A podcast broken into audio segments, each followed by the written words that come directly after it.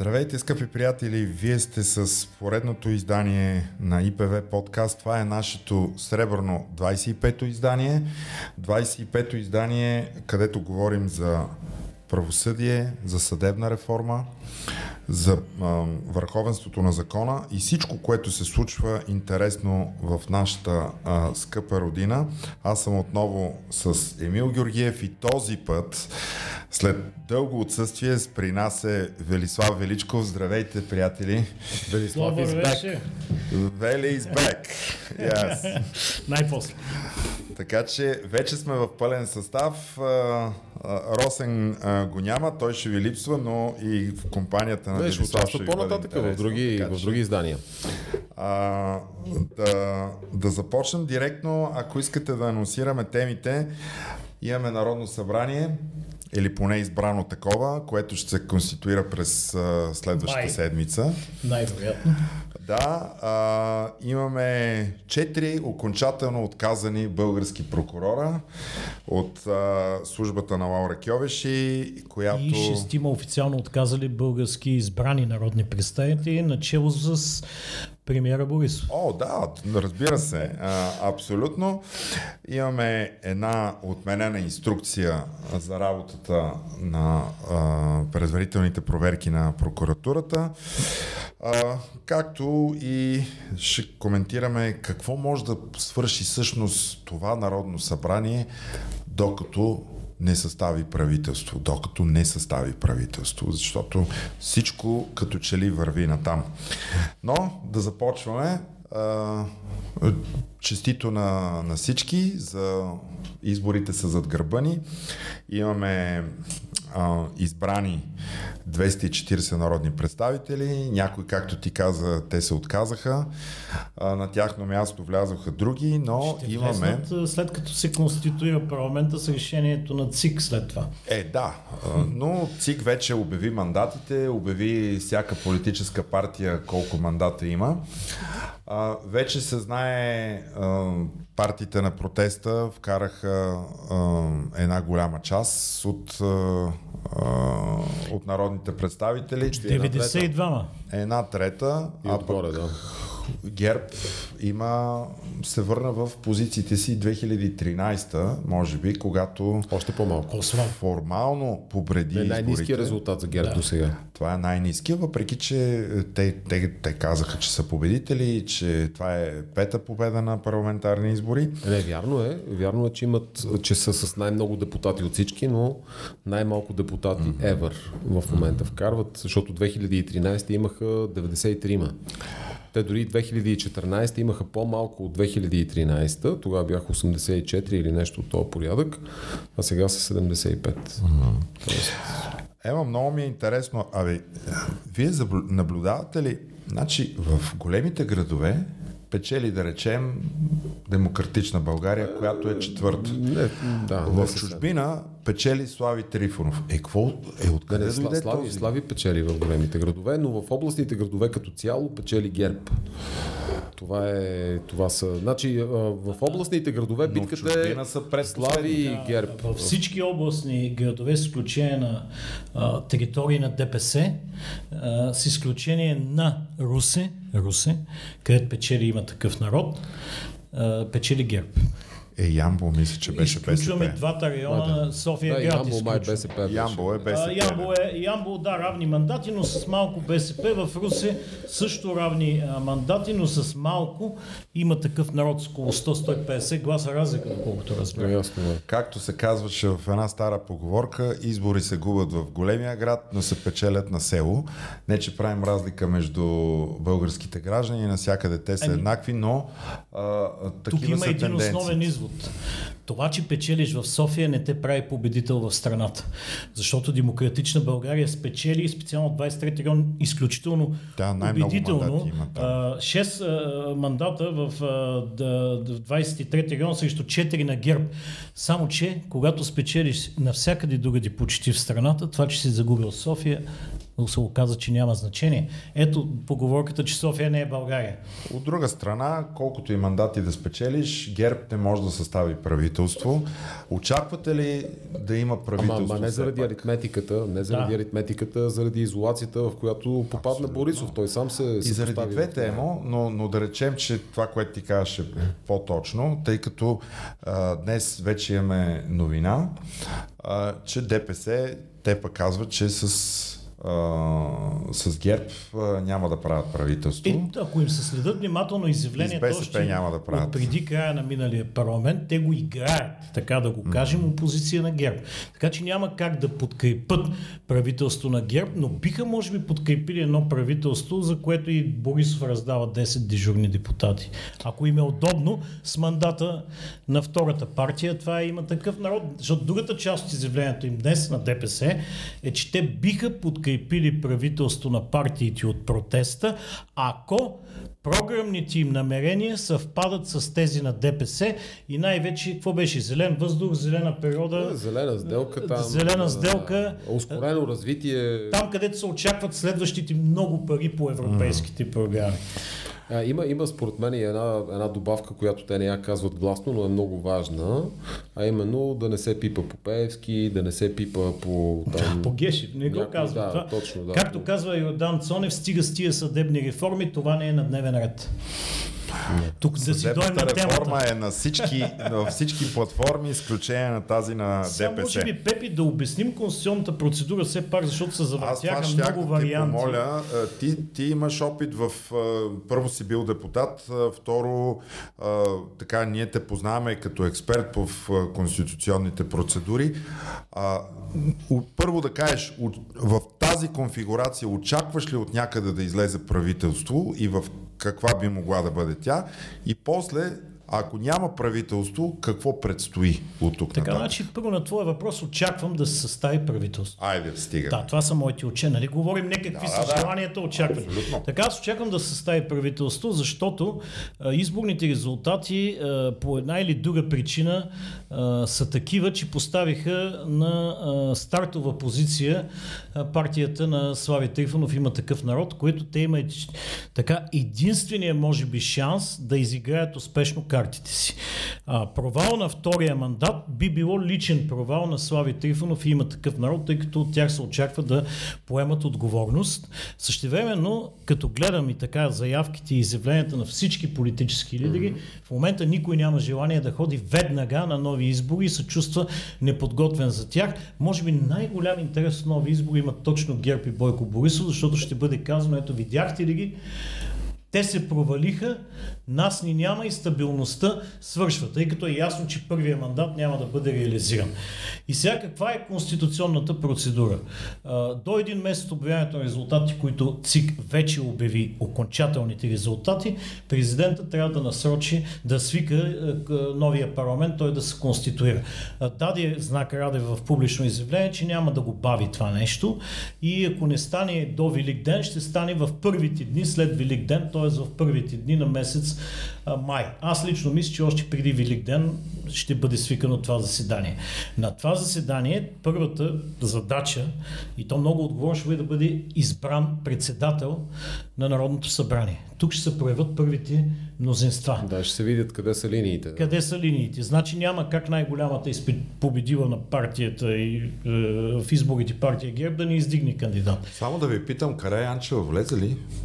А, Не, изобщо не съм, не в- съм гледал, но не мога да си представя, не мога да си представя, че тя би събрала мнозинство. Да. Включително и ДПС не биха гласували за нея с оглед. Ако си спомняте, Карадея, това да я показ. Един мандат в е, Но а, за ГЕРБ. А, така или иначе ще излучат кандидат ГЕРБ, ще излучат кандидат най-вероятно а, и БСП.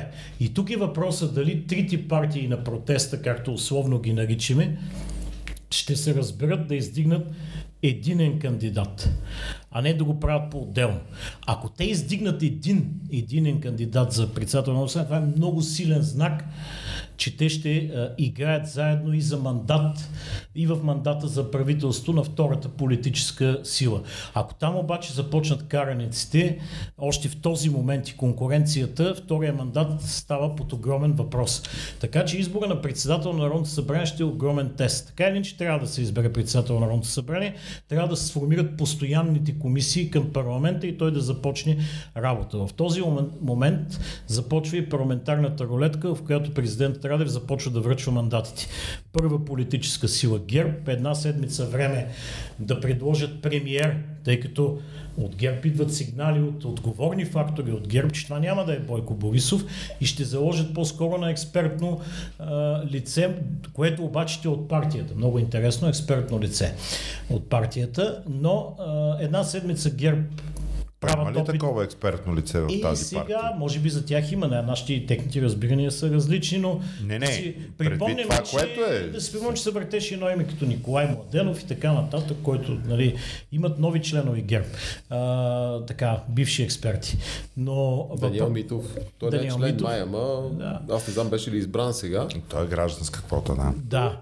А, сега, след този, според мен, неуспешен опит, защото ГЕРБ, както каза, има са в пълна изолация, няма как да стане аритметиката, още повече ДПС заявиха, че няма да подкрепят, т.е. те остават със своите 70 гласа, отива така, 75.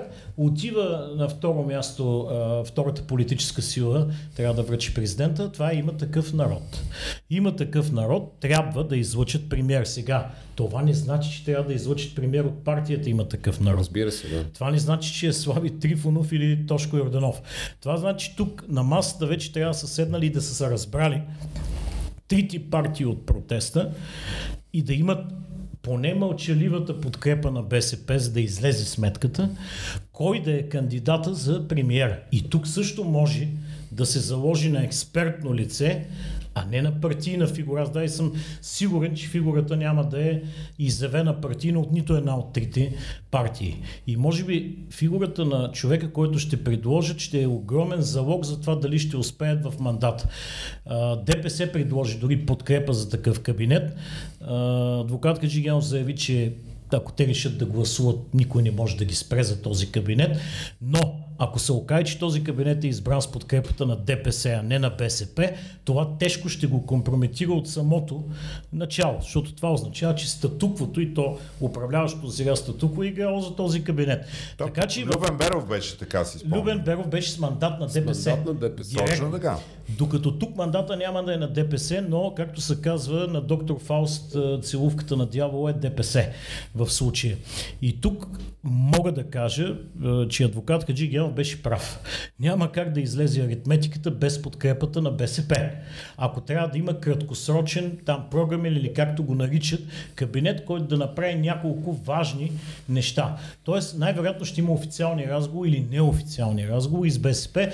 Аз подозирам, че БСП ще подкрепят такъв кабинет без да взимат участие в него и без да се водят официално в управляващата коалиция и ще имаме кабинет на малцинството. Добре, аз искам да те питам обаче, кое е по-ценното?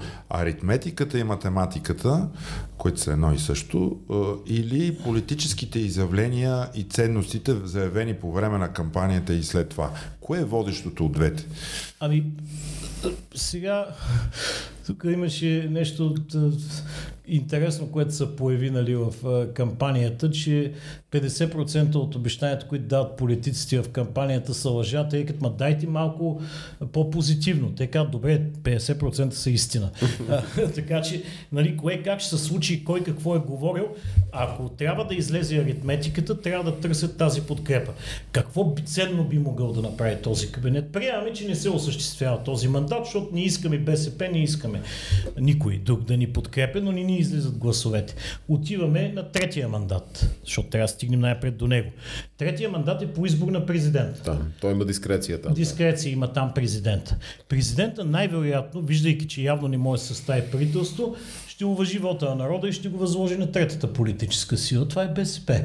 А ако те не са поели подкрепата на БСП във втория мандат, съответно още по-малко могат да подкрепят правителство стайно от БСП в този мандат. ДПС и ГЕРБ не могат и отиваме на избори. Yeah. Само, че избори по същия изборен кодекс, по същите правила, при същите ограничения. Ще доведат до същите резултати. До същите резултати, но може и до по-лоши, защото тук вече Борисов и Герб ще играят матча, нали видяхте? Да. Дадахме им шанс, те се провалиха. Те се провалиха. Mm. Тоест, играйте за стабилността. И това ще увеличи не само резултата на ГЕРБ, но и на националистическите формации, които сега не минаха 4%, но примерно ВМРО беше много близо до бариерата mm. и може да се окажем с още по-лоши резултати и много повече партии в едно следващо издание на Народното събрание. Моето лично мнение е, че полезно за страната е да се отиде на избори след като се направи правят промените в изборния кодекс, гарантира се свободното и неограничено гласуване на българите в чужбина, въведе се, не знам дали има време за електронно, но почтенско, дистанционно, т.е. гласуване, промени си малко картата на избирателните райони с оглед българите в чужбина, които трябва да гласуват. И се отнеме административната дискреция на кадрите на досега управляващи ГЕРБ и ДПС за мен, върху това да правят а, а, избори и да ги контролират. Добре. А... При всяко положение по-добре е служебно правителство да прави тези избори. Това се е доказало и при бившите президенти, отколкото правителство на ГЕРБ. А, при, аз как да те питам, а, в, има ли някакъв срок президента да почне рулетката и да Не. връчва тези мандати? Тоест той може да, да Тук забави... има сега една тънка, може. Тук има една тънка възможност. Президента най-напред провежда общо проучване на политическата ситуация в разговори с политически сили, за което няма конкретен срок.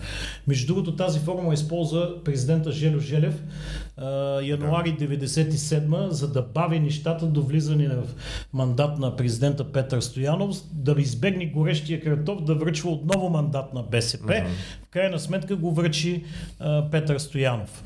А президентът има срокове само в едноседмичните от първото възлагане на проучвателен да. мандат. Това са трите едноседмични срока. Но първия мандат... Няма срок за връчване на, на пър... първия да. мандат. Това е пропуск или дупка в закона? Ами, може би се, се разчита, че всеки президент постъпва разумно разумно и отговорно и не бави топката, за да си осигури по-добра политическа позиция. Аз и не виждам причина президента Радев да бави в момента, защото това ще задълбочи политическата криза. Да не забравяме, че има и президентски избори тази година. А и другото, че така увеличава мандата на, на правителството в оставка. Да, така Борисов да, продължава да управлява. Той, той изпълнява, да. Той изпълнява длъжността правителство. Можем ли да кажем всъщност с оглед на предходния въпрос на Пепи, нали, сега кое е по-важно, аритметиката или ценностите, че от избраните в парламента партии и техни представители, депутати, всъщност се изисква да постигнат един много сериозен баланс между цени и ценности. Всъщност, т.е.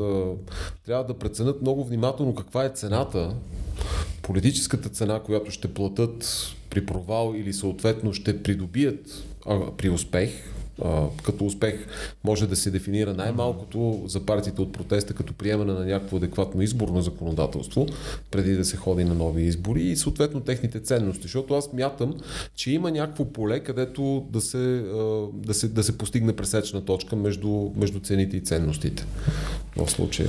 А, така е, но... Като външен наблюдател, разбира се, го казвам това нещо, просто доколкото а, все пак виждаме и а, сме наясно с техните програми, с техните заявления, пък не малко от нас познаваме и не малко от избраните за народни представители, mm-hmm. между другото, от най-малкото от Демократична България изправи се мутри вън и имаме някакви преки впечатления от тях. Сега, голямото непознато за мен е партията на Слави Трифонов. Аз оттам хората почти да. не ги познавам. Между другото, м- м- преди да минем нататък, успяхте ли да видите кандидатите, които влизат като народни представители и ако може малко за техните качества да поговорим съвсем за кратко. Колко юристи има? Прави ми впечатление, че има повече юриста. България ги обявиха в момента окончателно, да. тъй като неделя е срока за обявяването окончателно да. на избраните кандидати. Все още имат възможност и да оттеглят, както се случи вече кандидати а, да, т.е. те имат възможност. Да, да, аз, съм, аз съм запознат само с кандидата на Да, там къде има едно сериозно присъствие на юристи, трябва да се отчете 6 или 7, мисля, че и то, и то адвокати. И то адвокати, адвокати практикуващи. Да, не е без значение. Да. 7 души, да не бъркам бройката от 27 е едно много добро представителство. Разбира се, ние като адвокати казваме, можеш и повече. Аз да. казвам, можеш и хора като Петър Славов. Категорично. Абсолютно. Само да кажем, тримата направихме наистина не, не казвам думата натиск, но така призовахме Демократична България наистина така да да влязат кандидатите с повече победители в повече от една листа, че Петър Славов, който е един безспорен професионалист и може би най-продуктивният заедно с Мартин Димитров Абсолютно, в предишното народно събрание по внесени и защитени законопроекти и изказвани от трибуната, само Барахтаров мисля, че го бе, ги беше бил. Е, е, ма, ма там съдържанието е различно. Но нали? съдържанието е съвсем различно, но по, по реализирани законопроекти тези, тези двамата, те нямаха альтернатива.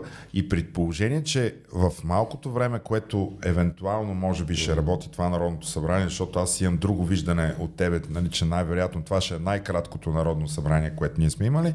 Е, ти ми е, че... кое е по-полезно? А, да, аз мятам, че а, присъствието на Петър Славо специално като юрист и като експерт и в изборно законодателство, да припомня в а, неговата ключова роля в гласувай без граници, ако си спомняте, когато се работеше по електронното гласуване, а и не само, а, е, той е просто безценен, но така са решили колегите. Да, да, аз това ще да кажа, защото нали се спомена въвеждане на някаква форма на дистанционно гласуване. Имаше готови и приети текстове в изборния кодекс за електронното гласуване, които заради отлагане, законодателно отлагане не бяха влезли в сила mm-hmm. и след това мнозинството на ГЕРБ, обединени патриоти или там както се казваха, в последния парламент, предходния и, и мисля, че ДПС също ги отмениха. Така че това е нещо, което дължим нали, на, най-вече на Петър Славов в някаква степен и на Гроздан Караджов от по-предходния парламент. Да. Те бяха в основата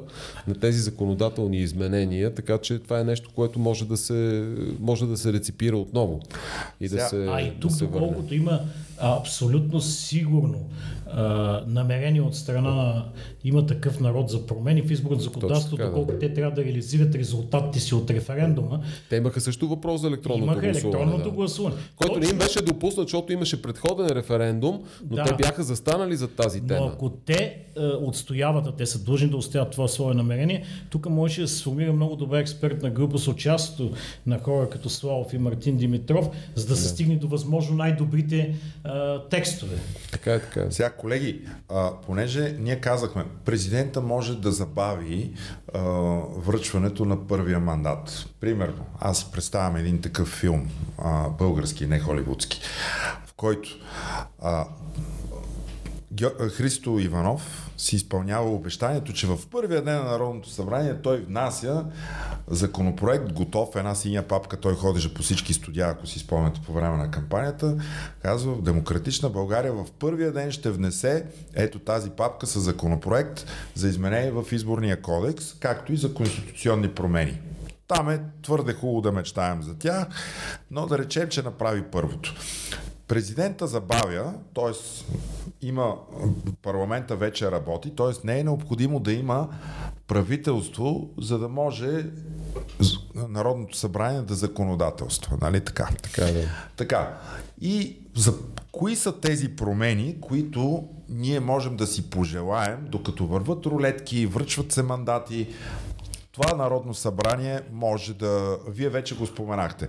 Едното беше а, изборния значи, кодекс. Първата папка, която из, извади в панорама лидера на Дял България Христо Иванов, втората беше изборния кодекс. Първата беше конституционните промени и промените в закона за съдебната власт, свързани с съдебната реформа. Той каза, това е приоритет номер едно. Тоест промените в Конституцията няма как да се случат тия забавени срокове и няма такива мнозинства в момента. Вели, дай да го оставим за след малко, Не, не, не. защото сега ще го говорим. Промените в закона за съдебната власт обаче Добре. могат да се случат и НПК в тези срокове. Точно така е, да. И тук има едно единствено нещо, по което всички политически сили без ДПС, забележете и ГЕРБ включвам, са съгласни. Закриването на специализирани съдилища и прокуратури.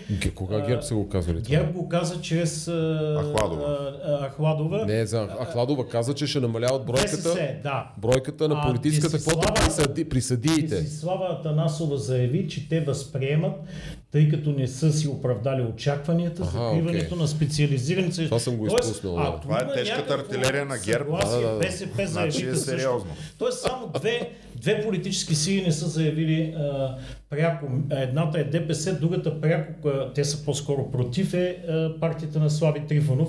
Поне аз не открих такова нещо, когато може и да има. За тях не е Но тема, там да. имаме консенсус и този консенсус, доколкото минава през две четения на два закона, съдебната власт и НПК, може да бъде реализиран в рамките на един месец. Друг е въпрос, че трябва да се реши въпроса какво става с а, а, действащите, висящите дела в специализираните съдища поради изискването за неизменност на състава по време на делото. Тоест те заедно с съставители се прехвърлят, които Да. ги гледат в редовните по родова компетентност съдилища, а и по местна, и, или почват от начало, което би било пък тежка провокация към наказателното правосъдие. Но това може да се случи и трябва да се случи, защото такава воля, каквато до сега има, в момента е изявена за това нещо, може да няма в следващото Народно събрание. Ами а, а в обратния ред тръгваха, ако си спомняш, когато повечето такива дела бяха подсъдни или на Софийски градски съд, или на други окръжни съдилища, мисля, че бяха прекратявани и започваха отново в специализираните съдилища. Връщани, прекратявани и наново. Представи си едно дело, което е Да, да, да, три знам, знам. и почва от начало. Да. По-добре е, за... така ли е, че тези хора в специализираните са съди, по-голяма част от тях дошли от други съдилища. По-добре е те да е. бъдат временно командировани в съответните родово и местно компетентни съдилища, за да могат да довършат делата, да не започват от начало. Но голямата крачка е закриването на тези по своего рода изваредни. нека да не говорим на съдилища. китайски, защото за Не, служателите... хората разбират. България вече всеки разбра какво е специализиран съд. Да, казваме, че... се. Да. Сега аз чета брошурката на правосъдие за всеки, гледам, че това е едно наше предложение, така че Първи пожелаваме си го. направихме на 29 юни миналата година и го внесахме президента и го обявихме на протеста. Така е, Тук да. твърдо мога да кажа, че сме първи. Страхотно. Да. Добре, какво друго в ЗСВ, защото тръгнахме отзад напред, изборния кодекс след малко ще го обсъдим.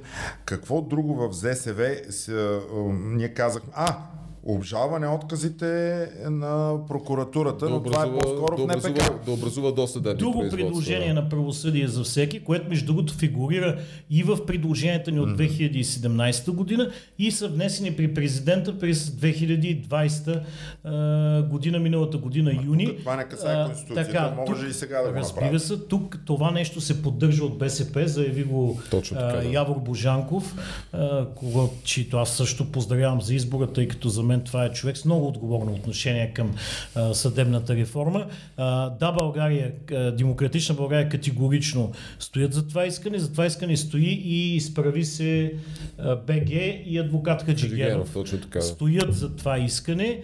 А, Те дадаха такива да, становища да, да, да, и, да. а, нашите въпроси. И тук вече Ахладова точно допусна, че това е необходима промяна за някои видове актове на прокуратурата, които сега не подлежали на обжалване. Тоест, Съдебно обжалване. вече може да говорим, че и ГЕРБ мисли в тази насока. Ето още една промяна, която може да събере мнозинство и ще бъде изключително полезна, защото все пак ние говорим по нашите теми на правосъдие за всеки. Добре. И стигаме до изборния кодекс, защото това е голяма заявка, като че ли е, всички партии в предишната кампания казаха за първи път, ако ние влезем, за първи път ще започнем не с нещо друго, ами с изборния кодекс. Обикновено то се прави преди избори, но този път ще го направим първо. Какво в изборния кодекс може да се приеме като, като промяна и считаме, че нещо добро за, за демокрацията и че аз си мисля, че с оглед безпредседентната активност, която видяхме от българите извън България, трябва най-сетне да се уреди нормалното протичане на гласуването извън границите на България.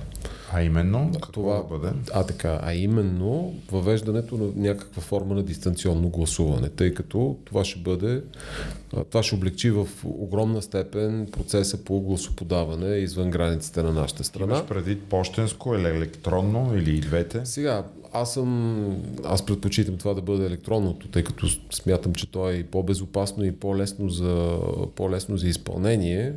А и отново ще припомня, имаше такива приети текстове с измененията в изборния кодекс от края на 2016 и началото на 2017 година. Ще припомня само още едно. Имаше, имаше предвидено електронно гласуване и в първоначалния вариант на изборния кодекс през 2011 година. Това беше така наречения изборен кодекс Фидосова, само че то беше толкова нескопосано разписано, че Конституционният съд тогава го отмени. Мисля, че докладчик по делото беше госпожа Друмева. Само да те питам, ти си електронен човек. Налага ли се промяна в закона за електронната идентификация и въобще прилагането на този закон? Защото аз знам, че той, той е някъде на спирачка. Там да. трябваше някаква а, обществена поръчка да се направи за тези електронни карти, които да станат. Да, да, аз доколкото, аз доколкото, да, да, доколкото аз съм запознат и то най-вече от общуването си с Божидар Божанов от Да България, съответно Демократична България, налага се, налага се най-сетне изпълнение на този... Закон е прият. Точно така, изпълнение на законовите разпоредби и пристъпването към а, а, нови документи за самоличност, които да съдържат компонента, техническа компонента, която пък да може да бъде носител на така наречената електронна идентификация. Сега това при нас, доколкото разбираме, е решено чрез а, документите за самоличност. Има други примери от други държави, където носител на, на тази електронна идентичност може да бъде а, и мобилният телефон, може да бъде банковата карта, може да бъде картата, която ползваш за, а, за здравни услуги, да кажем. Това са все примери от Австрия и от Германия, които в момента давам. Такава, Ние нямаме такава карта собствена издавана, да, но а, имаме банкови карти с чипове върху тях. На практика всеки един такъв носител е годен от техническа гледна точка. А, следващата стъпка, която ти трябва е някакъв четец, нали, който да свържиш с крайно устройство, независимо дали то е компютър, лаптоп, десктоп, mm-hmm. таблет и всичко останало. Телефон, нали? да. Всичко това става телефон. Примерно в Австрия е застъпен най-често на мобилно устройство, на мобилен телефон имаш електронна идентификация, uh-huh. която, която работи. Това, което там липсва обаче, нали, е още електронния, електронния вод. Между другото няма да се очуда, ако Австрия е една от след, следващите държави въвели електронно гласуване, тъй като такива са исканията на именно на това комюнити, на тази общност на австрийци, които живеят извън пределите на страната. Тъй като въпреки, че те имат достатъчно добре функциониращо и отдавна с традиции свързано гласуване по почтата, има специфични твърди срокове, в които желаящите да гласуват по почтата трябва да се заявят, да влязат в контакт с изборната администрация, да поискат да им бъдат изпратени книжа, а те самите на своя ред след това трябва в конкретни срокове, да, да, за да ги спазат, нали, да си изпратят така попълнените бюлетини и съответните изборни карти, че да бъдат отчетени.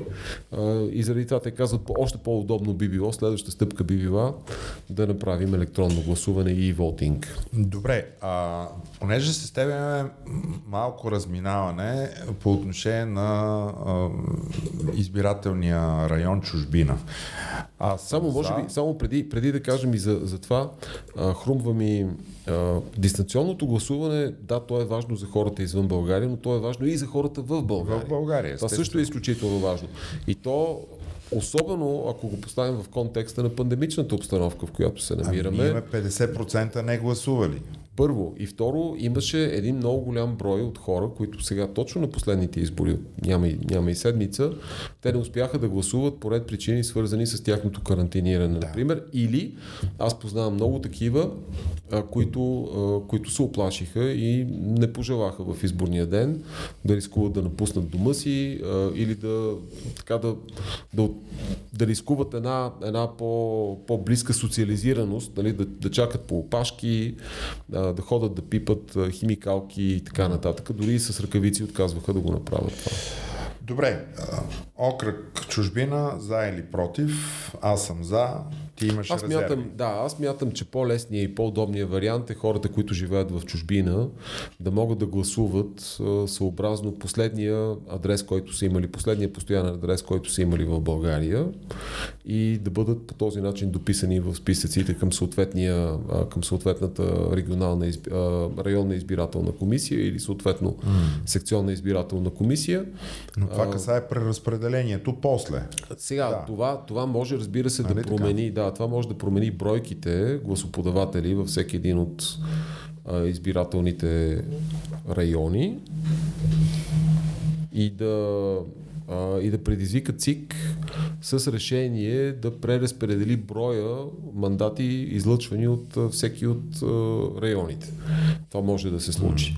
Но по този начин гласуващите по този начин гласуващите от извън България а, могат да упражнят пълното си право на глас, което а, и по този начин да гласуват не само за конкретна политическа формация, но и да дадат преференция за конкретен кандидат. Нещо, което в момента хората извън България не могат да направят. Там нямат право. Там нямат няма право. Те гласуват да. точно така. Другото нещо, което е, те нямат право на машинен вод извън България. Окей, това е някакъв логистичен проблем, нали? защото трябва да се разпращат машини и така нататък. Това Експерти е скъпо, трябва, поддръжка скъпо удоволствие, трябва, да. Но а, всичко това се решава, ако те могат да гласуват с а, някаква форма на дистанционно гласуване. Uh-huh. А, още по-лесно, ако то, то се извършва електронно. Сега, а, визуализирането, да си представим процеса по-лесно е, ако ние знаем, че а, в този окръг чужбина а, там те ясно знаят кои са кандидатите, имат преференции. А, още повече, че много от тези българи, те, те тотално са загубили връзката с а, родния си край. А, не и, можем да го кажем това така. Нали, ми, специално за тези от София, не толкова да речем или от Пловдив, но да речем от по-малките грачета.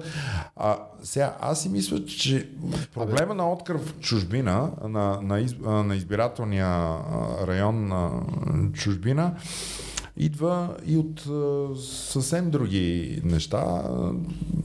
Сега, например, там броя на мандатите. Колко мандата да има, защото това е то е пропорционално на населението, нали? Така се избират а, мандатите в да, съответния да, район. Да. Ако вота нарасне, нали, би трябвало тези мандати да се увеличат. Да, да, да. Би трябвало тогава район чужбина да е един от, от, онези с най-многото мандати в интерес на истината. Той, най-вероятно, милиона в той най-вероятно ще задмине 23-ти, 25-ти, които са най-многомандатните в момента. Да. Те са с по 17 мандата. Но ако позволиш една така много битова забежка, все пак аз живях 18 години извън България и имам някаква представа от, от живота на повечето наши сънародници извън, извън границите на страната.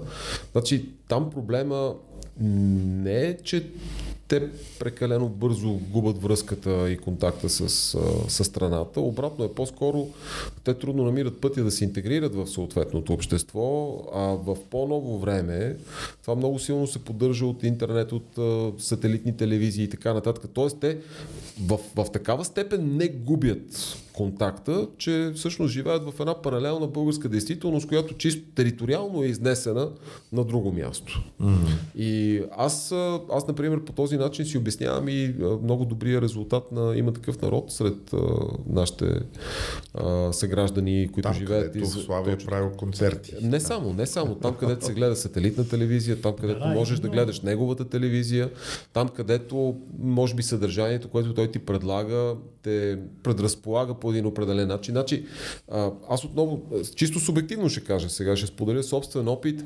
Когато живееш извън, извън страната, си много, много по-податлив си към носталгия, към а, родолюбие, към а, патриотизъм, дори по-тежки форми, ако щеш и някакъв национализъм или дори шовинизъм.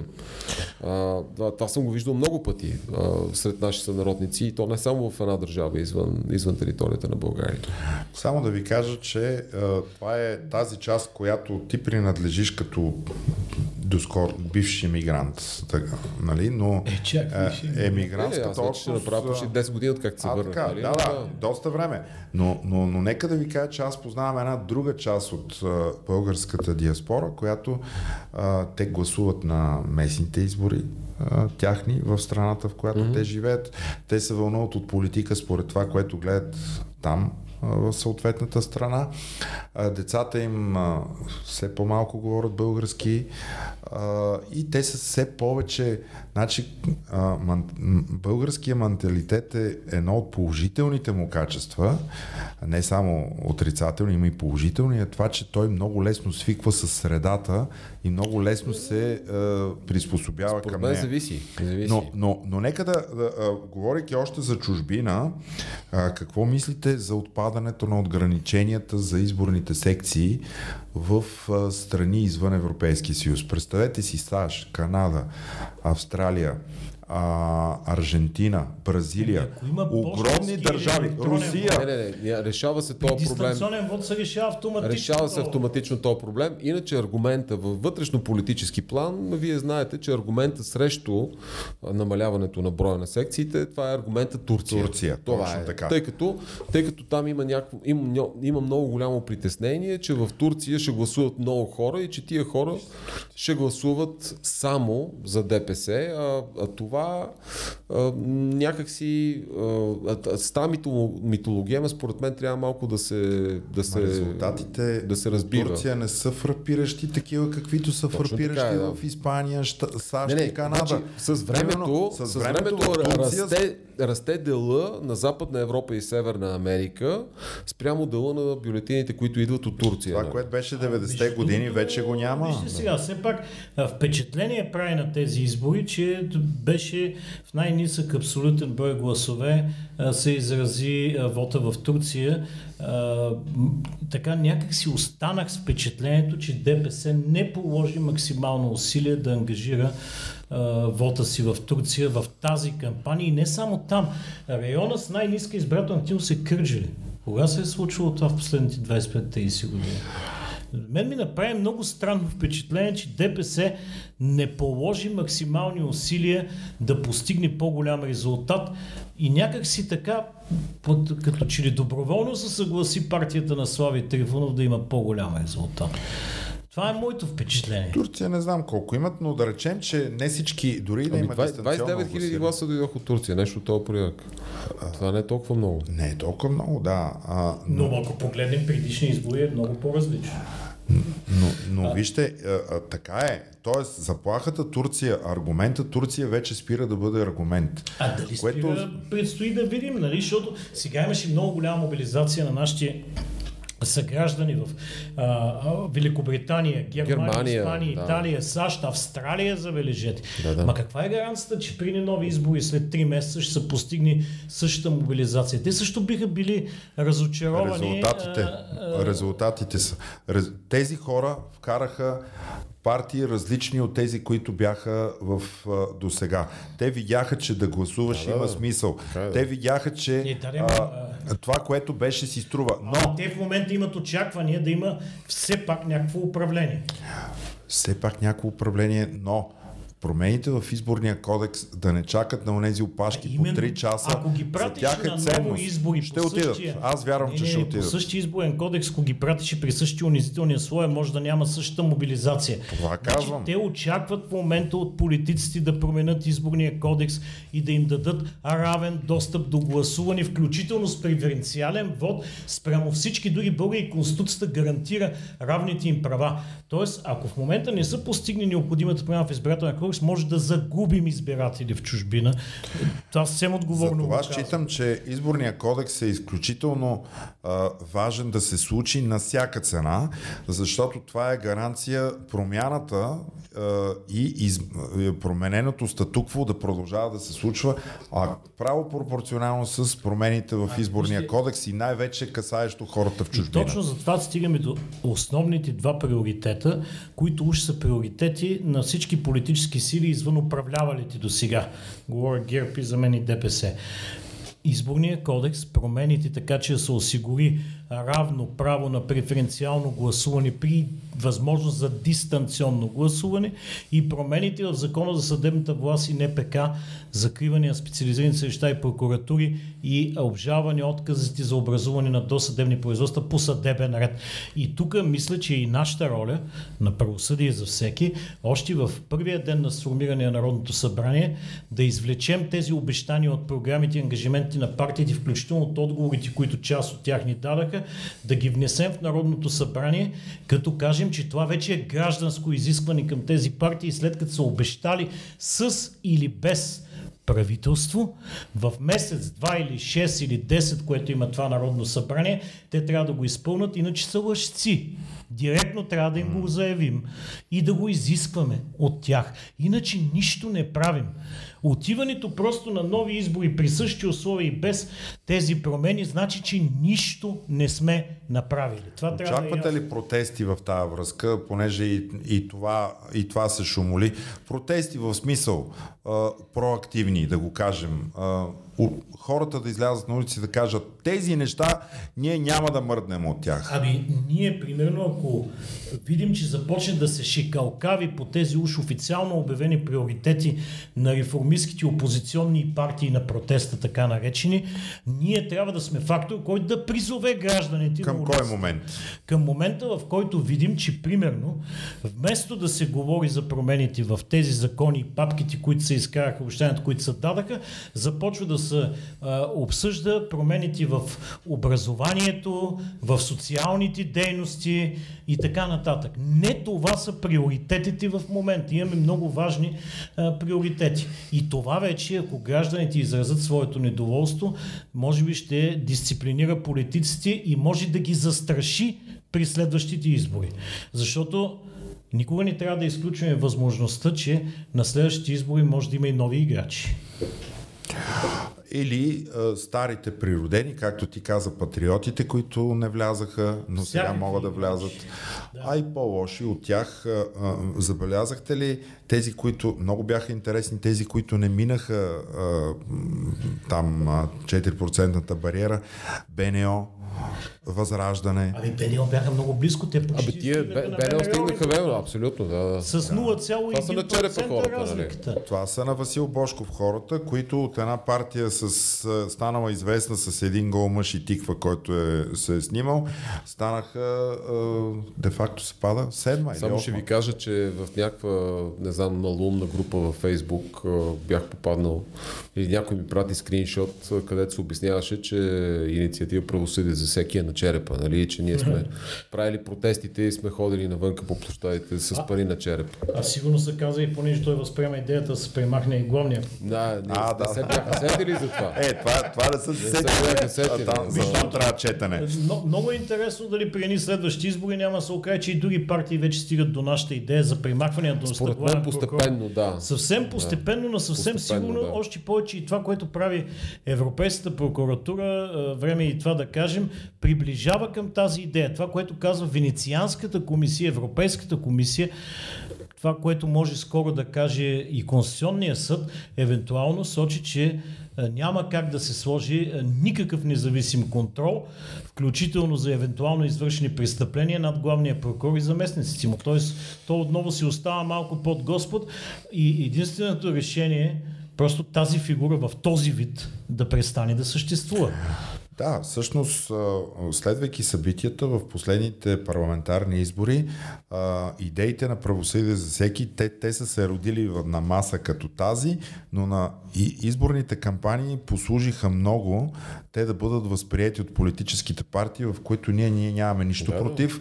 Подаряваме им ги, те са създадени за тях, да ги реализират и да ги приложат. Сега само едно уточнение. А... Подаряваме ги, ако не ги деформират до степен на неузнаваемост. Ако се опитат да ги променят така нашите идеи, че да ги направят на практика неработещи. Е, няма ги поддържаме тогава, естествено. Тогава смисъл. Ще, няма, няма, да, да, да, да, няма да ги припознаем. Ще, ще ни Само да ви включат система на, а, на, да, да, да. на много активно противоречие. С Само да ви припомня, че към 2015 година, когато се създаде инициативата, ти помниш много добре, тогава намалява на парламентарната квота а, в а, Висше съдебен съвет въобще не беше разпознато като проблем. А не знам това Това е нещо, което се случи на такава маса, сред а, такива, а, такива хора, които ги писахме на, едни, на хартийки. спомняш, но след, сега всички го говорят, Да. включително и министъра Не знам Хладова. дали си спомняш, ние имахме едни срещи с парламентарните групи а, октомври, а, а, ноември 2015 година по повод нашите 7 предложения за съдебна реформа.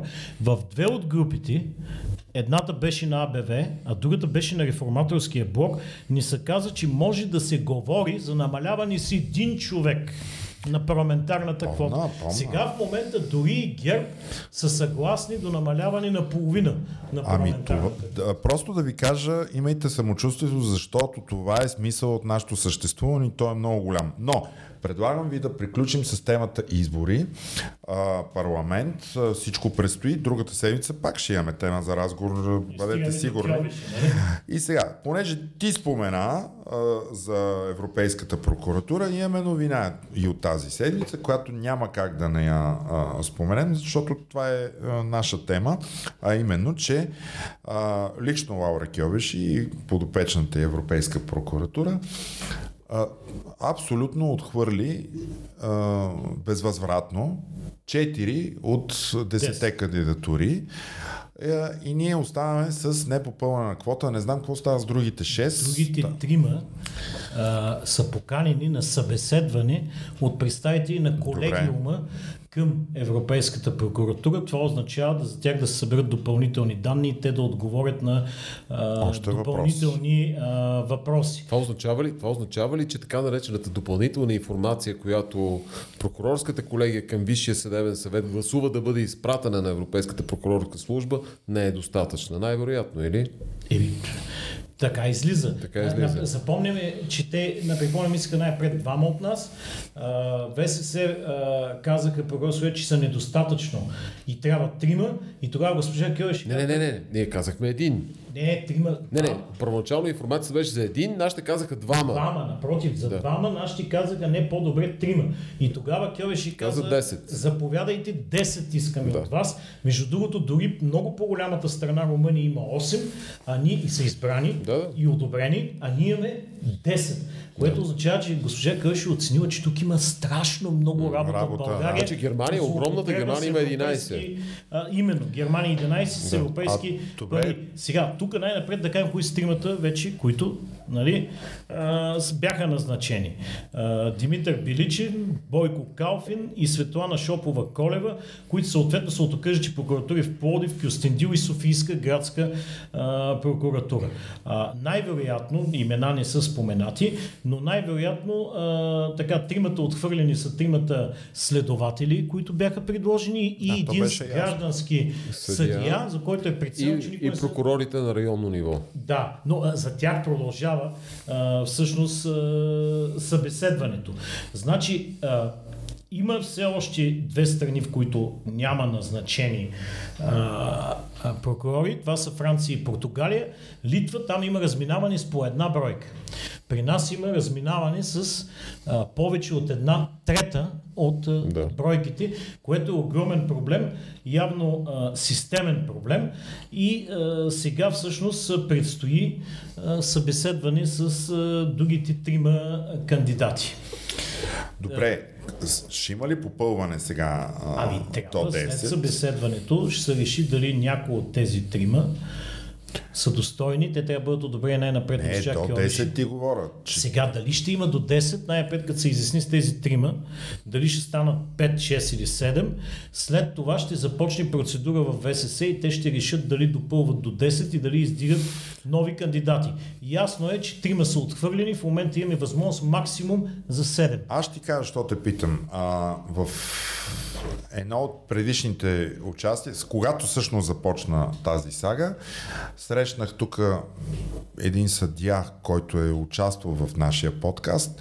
Той каза, много интересно, дискутирахме тази тема а, по отношение на 10 а, прокурорчета, как е, нали, де- 10 малки 10 малки прокурорчета, да. тогава беше една, така, така нарекахме а, нашия епизод. И той каза, ти представяш ли си, вика, главният прокурор предлага прокурор, който е страхотен, ма със страхотна репутация. преподавател по наказателно право, не знам си кой е университет. И казва, той го предлага и неговите хора гласуват против него с, и, и само, само Иван Гешев гласува за него. А, а, а, так, това беше като крайна форма на лицемерие, нали? защото нали не си представяме, че нещо в ВСС в, в, в прокурорската колегия се случва без а, инструкцията на главния прокурор. Та, а, мисълта ми е, че те имат и читави прокурори, и те са им в листата.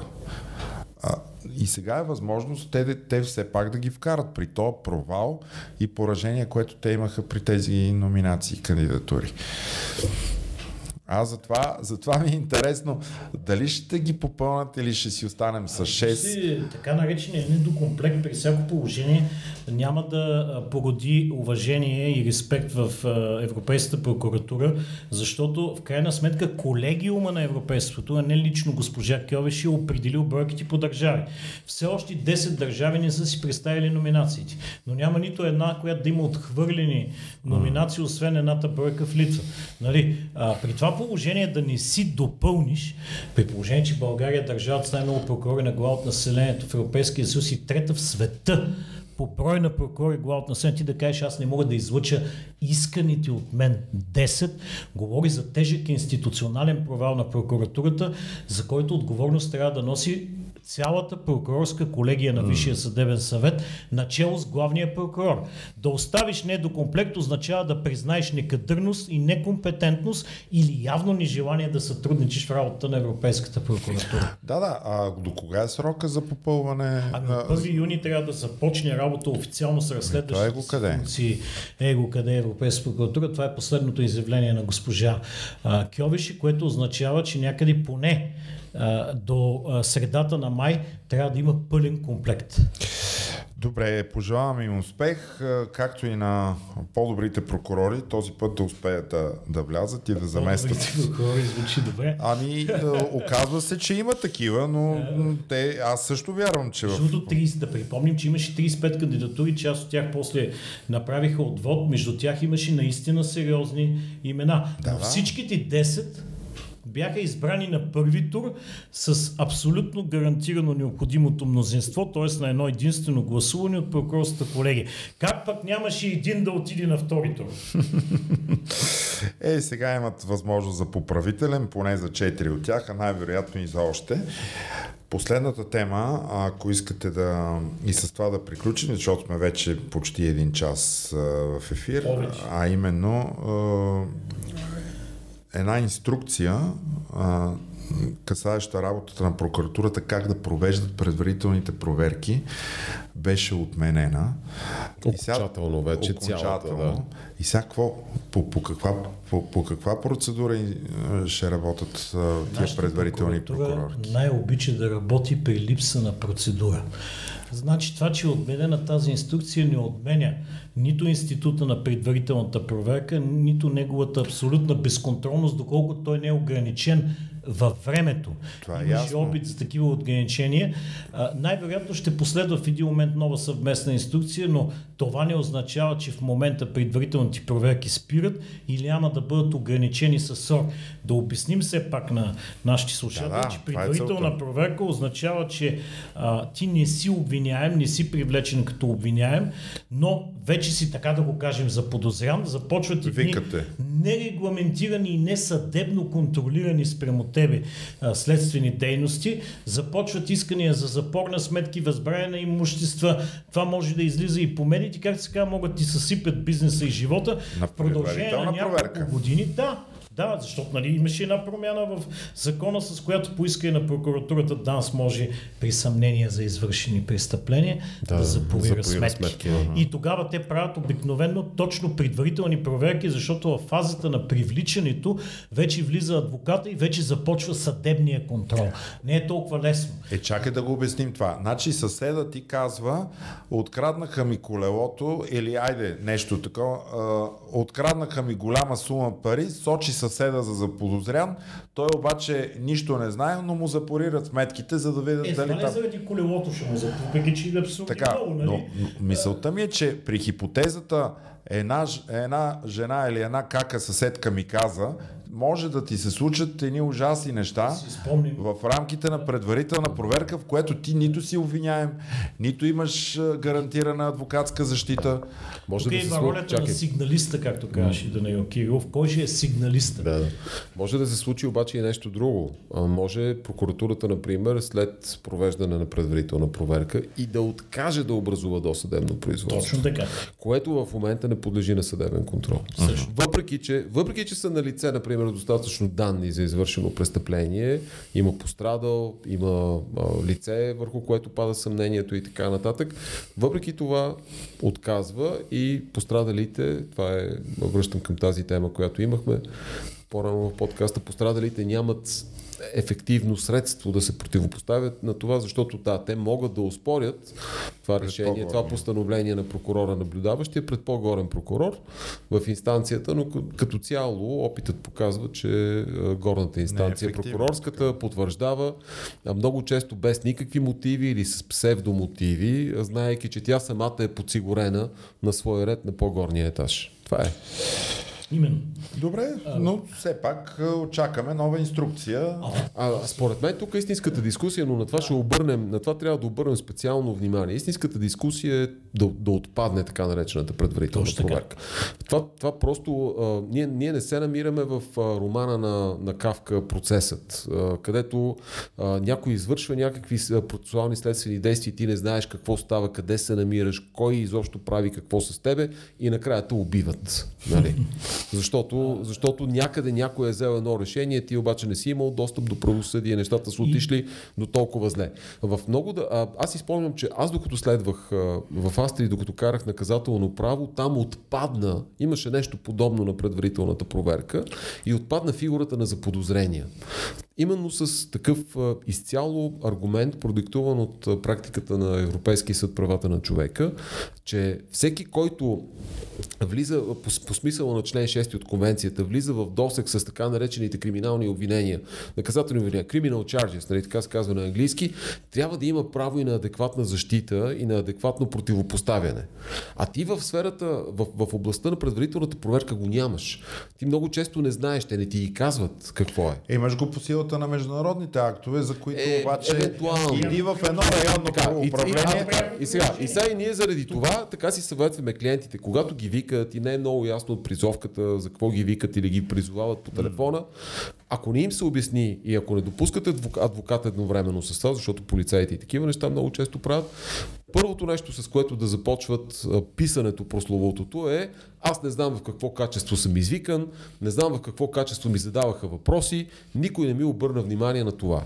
Точно така. Ема, обясни, моля те, какъв е, как, какъв е наказателният процес без предварителна проверка, защото ние сме лишени от фантазия Ма тя да не си е част от представим. наказателния процес поначало. Да, той е в закона за съдебната власт уредено, не е дори в НПК. Значи или Няма трябва, в НПК, а, така, да. или трябва да бъде уредено в НПК с необходимите гаранции. Така. Аз доколкото знам, преди е имало такъв текст в НПК. Имаше, когато бяха ограничени с срок. Точно така. И, е избегнато, очевидно не, не в полза на, на гражданите или най-вече не в полза на правосъдието и на, на разбирането за право. Тоест или трябва да е в НПК с необходимите гаранции за право за осъществяване, упражняване на право на защита, или изобщо да отпадне, тъй като информацията и в момента се докладва на наблюдаващия прокурор и той преценява на лице ли са достатъчно данни И законен повод. и законен повод за образуване на досъдебно производство. Не е необходимо а, да се стига до този чанч, който на всичкото отгоре може да, може да те вкара в хипотезата на вечния, не обвиняем, но вечния проверяван. Подозрян, да. За подозрян, да. Това е. Добре. А, приятели, ние сме... Е, Да, само е, да допълня, има и друг вариант. Много кратко. проверки.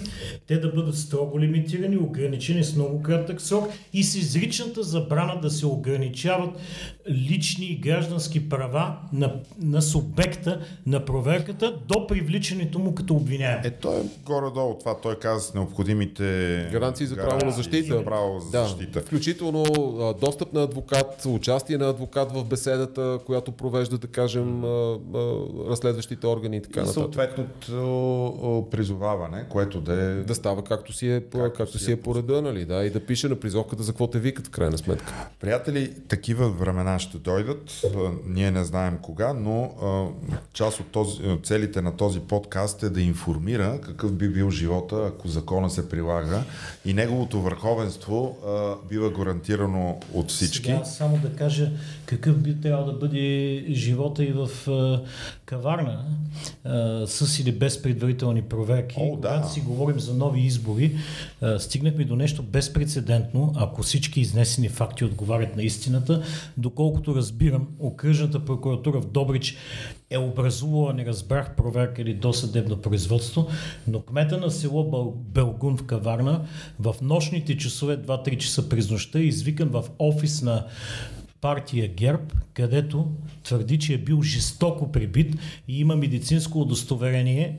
Не знам дали се касае за лека или средна телесна проверка, това дали лекото от тежкото умишлено престъпление, но партийни функционери на партия ГЕРБ се твърди да са извършили жесток побой над кмета на село Бългун заради неизпълнени от него обещание да осигури абсолютна победа на ГЕРБ във въпросното село, въпреки че ГЕРБ там печели с резултат 46 на 23 спрямо- БСП, което означава, че има извършени поне две престъпления. Едното е а, за уреждане и купуване на гласове, ако това е вярно, а другото е а, умишлено престъпление, пак казвам леко или тежко, с извършения физически, физическо насилие срещу длъжностно лице, тъй като това е кмет на а, село. А, а, значи, а, положението е такова, че прокуратурата няма как да се направи, че нищо не се е случило, защото доколкото разбрах, има отправени а, преки или косвени заплахи и до двамата бивши кмета а, Нина Ставрева от БСП и Цонко Цонев,